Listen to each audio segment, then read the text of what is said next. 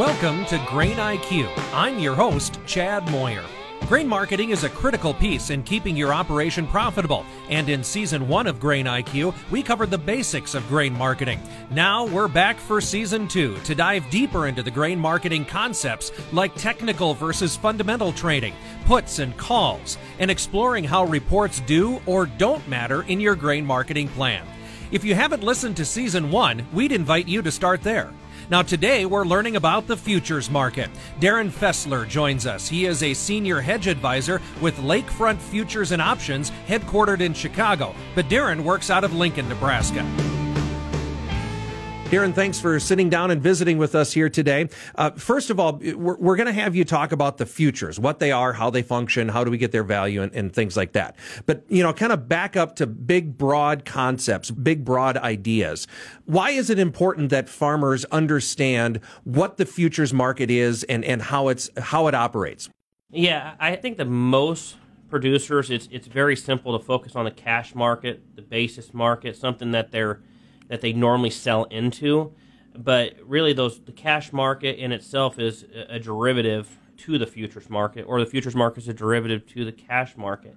There's can be a big difference between both the futures and the cash. Obviously, uh, with supply issues and droughts and what have you, there's a big difference there. But uh, the biggest key thing I think from producers' perspective, understanding how the ins and outs of the futures market work, is one to better manage, better manage that risk throughout the whole year based on what, what you believe uh, is you know physically out there in the field and really understanding how the futures market relates not from just risk management but how do traders that are, may not have ever planted a, a, a seed in the ground how they view it.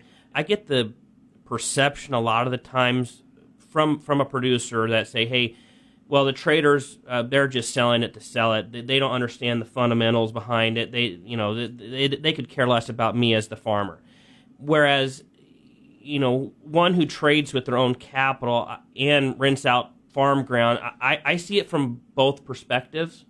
But it, it's understanding the who moves the market and how those market like if I'm talking a, a commodity trading advisor or a managed fund, somebody who moves the market they're trading a lot of futures positions, better understanding the why they're doing what they're doing, and some of that's related to the technical movements in a futures market will set your risk management at a whole nother level versus the one who says, I'm just going to solely focus on that cash market. I think you focus on all of it, but starting with futures is probably the number one key to, to setting a hard hedge. When I mean hard hedge, you set that hedge. If you sell it at seven bucks, that's my that's my hedge. Mm-hmm. Everything in between is basis and uh, and spreads at that point. Is it safe to say that uh, the futures, the Chicago Mercantile Exchange, where all of this happens at the CME Group, this is the common place that the world comes to try and figure out what the value of this crop is worth, right? So it's important that we look beyond the Western Corn Belt or the northern plains or something like that. It's important to look beyond that because this is where this determination is happening, right? Absolutely. As I've mentioned a lot, your backyard is not the entire market. And there's a lot of differences uh, in, say, this year, 2022, between the Eastern Corn Belt and how things are progressing there versus the Western Corn Belt that at the end of the day will show up, yes, in basis, but again, that has influence on the futures price. There is a perception at the moment that the crop is going to be pretty good in the Eastern Corn Belt. That is adding, at the moment, pressure on the futures markets. And not only that, but what's going on around the world. So, but at the end of the day, it, it, the futures market is what's going to be determining a lot of other things within a within a market basis and options but it all gets derived starting with the futures. So let's go ahead and, and we'll do a few definitions to just get started so we all understand what we're going to talk about. We're going to talk about the futures here today. If, if you had to give a definition for futures, how, how do you define futures? Futures is the price of any given commodity um, between a buyer and a seller. The futures is the key word about the whole thing. It is what does the market believe the future, say whether it's you know, three months down the road, nine months, six months, two years down the road, they all have different contracts. and those contracts are based on what the market's perception is that commodity at the moment should be worth at that point in time. And this takes place for uh, uh, all the commodities. We, we, talk about grain on this podcast, but there's all sorts of commodities that utilize futures, right? There, is, you could think grains, you could think equities. That's your stock market indices. You could think bonds, you energies, anything. The the futures market's made up of tons and tons of commodities, whether it be actual commodities themselves or financial instruments. Um, but it is a it is how the actual equity markets during the day. You think of Central Time stock market opens at eight thirty in the morning, but throughout that entire evening, throughout the overnight session, that equity market was being derived by what those futures equities were doing. It was kind of giving the market a sense of okay, how are we setting up for today's trade? And that futures market is is one open because well we're trading the world market. So when when we're sleeping, China's open. When we're mm-hmm. sleeping, Europe's open. And so we're trading those markets literally Monday through Friday, and we need those futures markets open for that. A quick review of the players. Uh, who are the the people that make the futures market happen? Uh, would be the exchanges. Uh, it would be the you know the, the, Chicago Board of Trade, the Chicago Mercantile Exchange.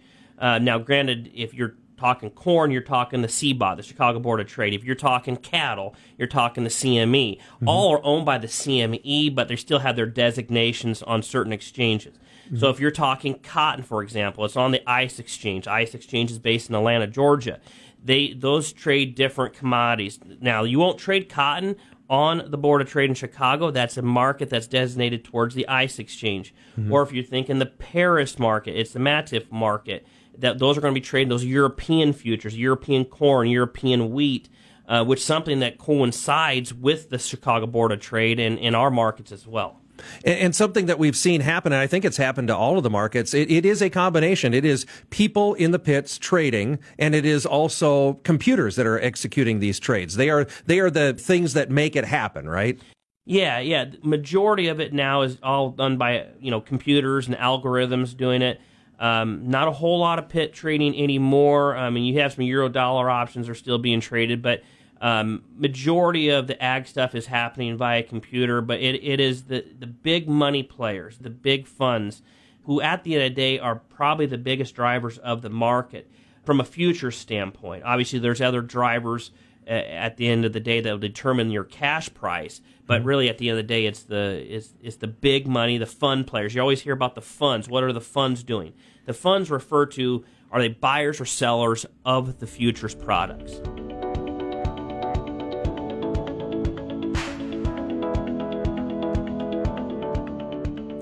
When I'm looking at a commodity screen, and, and we'll take soybeans, for example, I see a heading that says soybeans. And then below it, I see a, a, bunch of contracts. But in, in those contracts, I see a bunch of letters and I see a bunch of numbers. So tell me, what, what do those letters mean? Yeah, so when you're looking at a futures contract, let's say for X22, when I when I post on Twitter, X22 soybeans. Well, what does that mean? I know it's soybeans, so what's the X22 mean? So every futures contract month will have a designated letter to it. X meaning that's the new crop November contract. So you could go F, which is January. You got February, which is G. You go March, which is H. And people are like, well, why don't they just do M, M, J? Well, there's multiple months in the year that have that. So the January and June, yeah, yeah. So you have uh, you have those months, and just like just like corn, you have Z as in Zorro Z22, and it's Z is a designation for the December contract. 22 is the year, so it's always the contract month followed by the year. So Z22 corn is D22 corn. Same thing as his March 23 corn. It's going to be H as a symbol for March, year 23, then corn. And that and that's the same concept for all the commodities that a farmer would deal with, right? Mainly Absolutely, corn, soybeans, and wheat, yep, right? Yep. Okay, so we know so the the letter designates the month of yes. the contract. The two numbers behind it, that's the year that we're going for. So that gives us time frame. What about on the other end? I, I see numbers that look like prices, but it's um, you know like in the in the movement twenty two comma two. and I'm seeing twos, fours, and sixes. What what? Uh, tell me about those those numbers. What do those numbers mean? Yeah, so if you get a price that says like uh, six forty two and a quarter, the futures prices works off in the grains. Let's say corn, beans, and wheat for a particular for this example, work in quarter increments.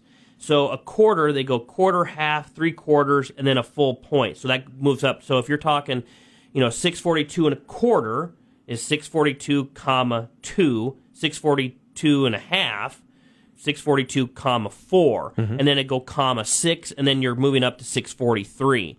Uh, it's just a it's a way to distinguish, you know, quarter, half, three quarters into your next point to determine what the price is because every every increment – is a quarter determination of, of the next price, higher or lower.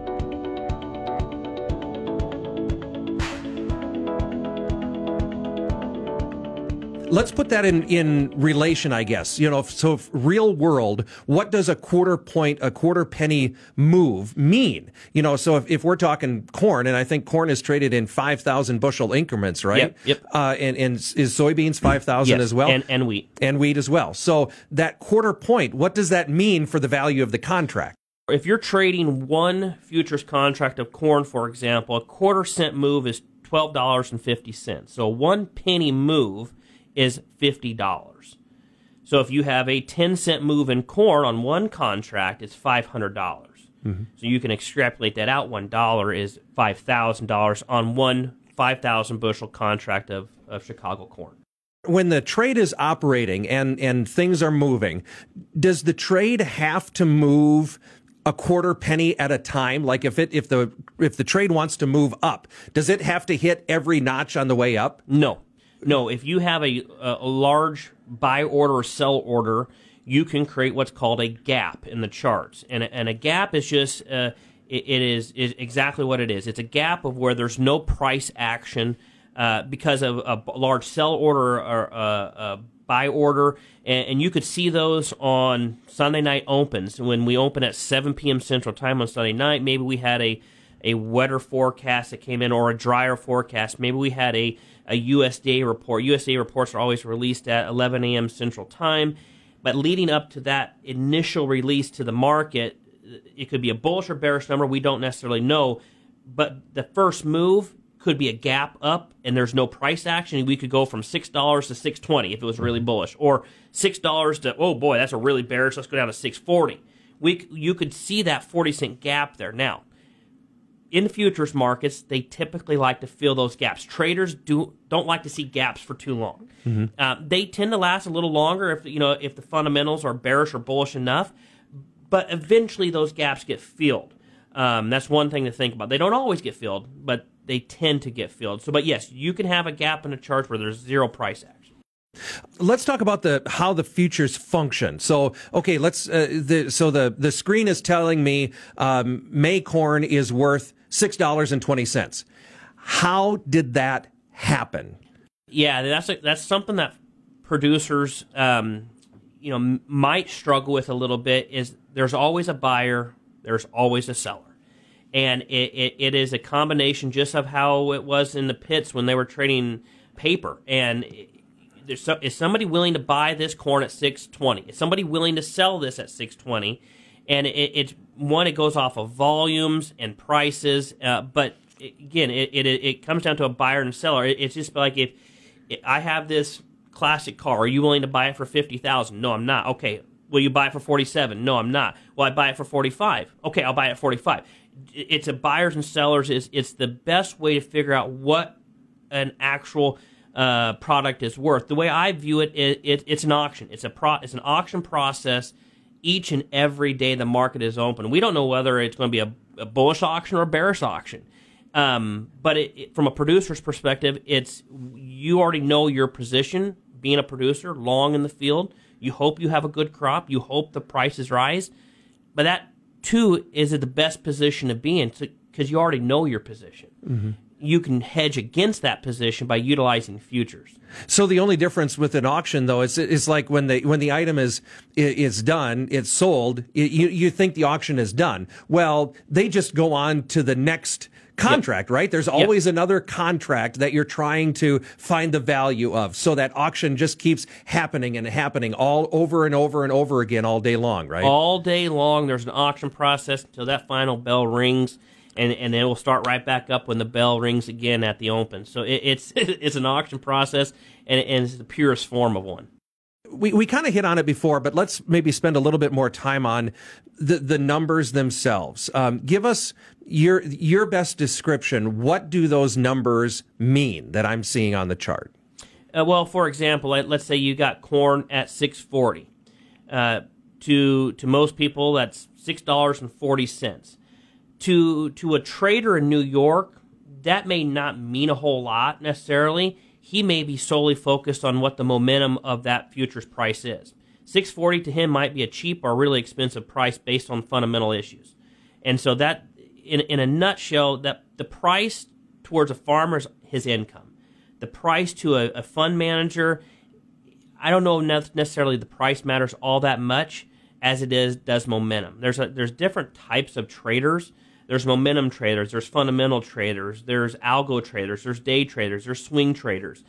I, I, most producers should not think of themselves as a trader. They need to first and foremost think themselves as a producer who raises a crop for income, for sale to whatever ends that that may be. Um, and so determining determining that uh, where your position is as a producer cannot be thought of in the same line of thinking as someone who's just sitting here speculating whether corn or beans or wheat goes higher or lower. They're doing it simply for income. They don't necessarily care which if it's higher or lower depending on their strategy. But a producer, they already know their position, and it, it's a long.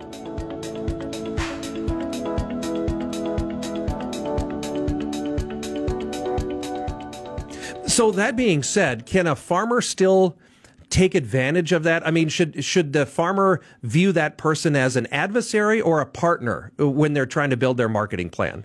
Both. you know, it, it depends. If the market believes if there's a fundamental reason why the market should go lower, there's going to be that perception of, well, they're driving the price lower and it's against my position. Well, it, it's the same thing can happen too, whether you get a dry forecast like we've seen so far this year, where it's you know the prices will always anticipate you know we show dry maps here for 10 14 days the prices and the futures will anticipate hey we got maybe a little problem with the production. We got to get these prices higher. Well in that case the the speculator is working in favor of the producer but it's always a one-sided or a two-sided thing with the speculator versus the producer. The producer always wants the price to go higher, mm-hmm. uh, but again, the speculator is from a different mindset, different perspective. Uh, he doesn't necessarily grow that crop. Um, you could be a farmer and still be a speculator. Again, there's a difference between having grain that's sold and then speculating against that.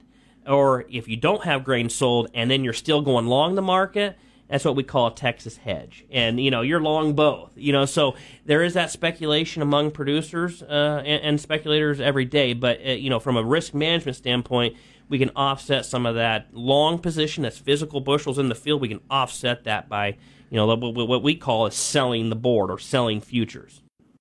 Boy, I think we could do a whole podcast on a Texas hedge. That sounds like a dangerous place to be, but it, that's not for, for here and now.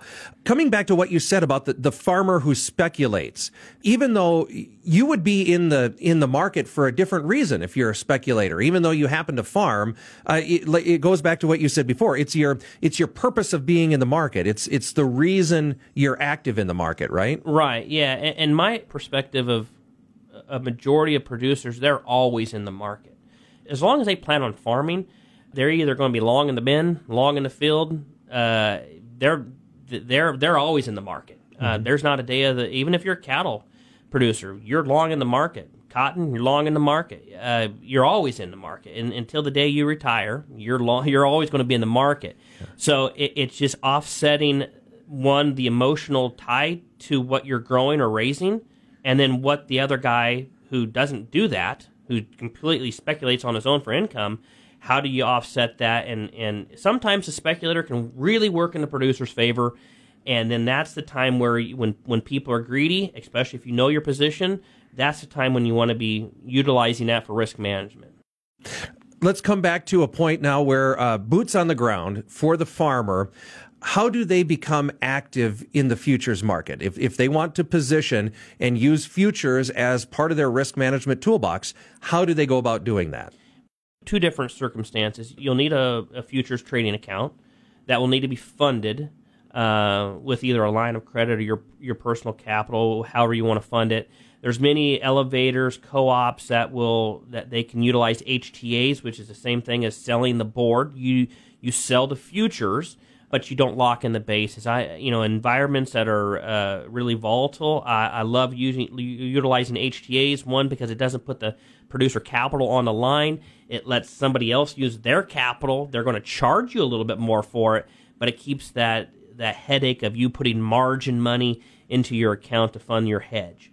I guess kind of the take home message on that is a, a producer can't go directly to the Chicago Board of Trade and take a position. They're going to have to have a, a partner that they utilize, either somebody at the, the grain buying agency or uh, or a broker in most cases, traditionally, that's how it's going to be done. Unless you could become a board member of the board of trade, but you're going to be paying a lot of money to, to do that to gain access like that. But mm-hmm. for the majority of people, it's, it's having a brokerage account and utilizing trades that way. What does this all mean to the farmer? Why why should a farmer think through some of these concepts, understand what the futures is and, and, and what the futures are, and ultimately use them in your mind? I think the best way to, to think about futures from a, a risk management standpoint, especially from a farmer's perspective, is let's say you have a good looking crop out there, um, but you're just unsure if I want to price physical bushels, you know, at the market. And maybe I want to see what the harvest does before I really go make some more physical sales. But boy, I really like this price. I know this is a good price. I know I can make money at this. Then you can utilize futures to go out there, sell the board. Let's say corn rallies to 750. I really like that. Maybe I'm enough sold on physical side. I don't want to sell any more physical. Maybe I get a hailstorm. Maybe I get an early frost. You know, whatever that situation may be, I'm just going to go out there and I'm going to set a hedge. I'm going to sell it at 750. If it rallies, fine. I got physical bushels backing it. I hope, knock on wood. If it sells off, I'm still hedged at 750. The only thing I have to worry about after I set that hedge, whether it's on an HTA, whether it's on a futures hedge, is that basis moving in, in a big way? And the physical crop. How, if I set the hedge, I have to worry about one basis, two, my physical delivery of that crop against my hedge. So th- those are the two things, and really why producers must be utilizing hedging options or the the future side of things. And it is futures can be used as your sole risk management plan. They can be layered together with other things, so you have kind of a suite working in your favor. It, it, it can be all. It can be part of it, right? Absolutely. You can you can have risk management that's very very flexible. Uh, and, and, everything's a little bit different. I mean, some operations like using options only. Some guys like using futures only.